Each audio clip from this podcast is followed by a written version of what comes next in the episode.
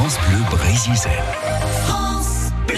Nous sommes dans les Côtes d'Armor à Lanrivain. Vous pouvez visiter un jardin remarquable hein, au Grand Lenay, le jardin imaginé par euh, Jean Chalit, son propriétaire, et Gaël Boédec, paysagiste.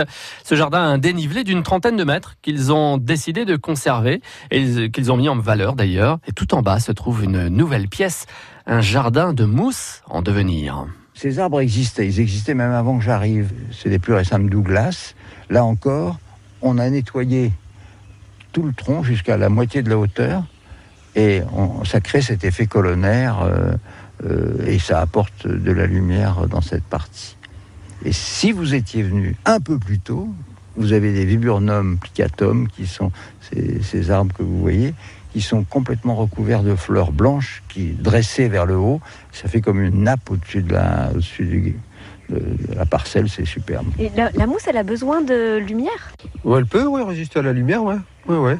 Puis elle aime bien la, la fraîcheur. En Bretagne, elle s'installe partout. Hein. Donc vous avez un, espèce qui reste nu. En général, la première plante qui s'installe, souvent, c'est de, de la mousse.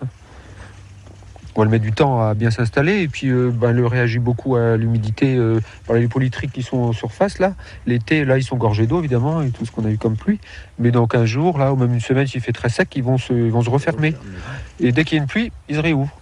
Et alors vous allez faire comment? Vous allez attendre que tout se recouvre ici de, mousse? Bah, Elles viennent naturellement, là, celles qui sont au pied des, Douglas, là. Ouais, ça, ça a été replanté. Mais elles se... les oiseaux les éparpillent. En fait, ils viennent gratter, chercher des petits vers et, les coussins s'agrandissent petit à petit. Donc, euh, puis le fait de ne plus travailler le sol, de toute façon, la mousse, elle, elle, s'y installe.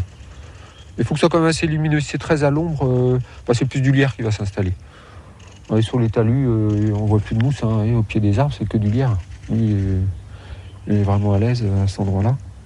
Et ça a besoin de l'acidité là de, des pins? Oh, La mousse, euh, oui, ça ne dérange pas, hein, que ce soit acide ou pas. Euh, ouais. ouais, ça s'installe sans problème. En plus, il y a de fraîcheur, plus elle a ce côté moutonnant et puis frais, bien sûr. on a ici plusieurs espèces. Il y en a d'autres plus moutonnantes en bas, mais elles n'ont pas toutes réagi de la même façon.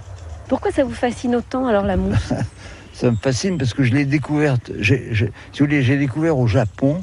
Quand j'ai été au Japon, j'ai découvert des jardins de mousse extraordinaires, des jardins avec des hectares de mousse qui se, qui créent un, paysage. C'est un paysage miniature la mousse. Et si on s'approche, on, découvre un, paysage complet, quoi. Et euh, bon, je trouve qu'il y a dans le dans le jardin de mousse, il y a une douceur, une et en même temps un relief qui est, très étonnant. D'un seul coup, c'est un autre, une autre échelle. Quoi. quelle poésie n'empêche à entendre voilà, Jean Chalit et Gaël Boudec euh, aujourd'hui pour parler du Grand Launay à Lanrivin. On parlera d'ailleurs de Lanrivin au mois de septembre quand on parlera d'un fameux colloque sur la mousse, en effet, dans, dans notre jardin. En tout cas, Lanrivin, étape obligée pour le Festival des lieux mouvants cet été dans les Côtes d'Armor. France Bleu Brésil.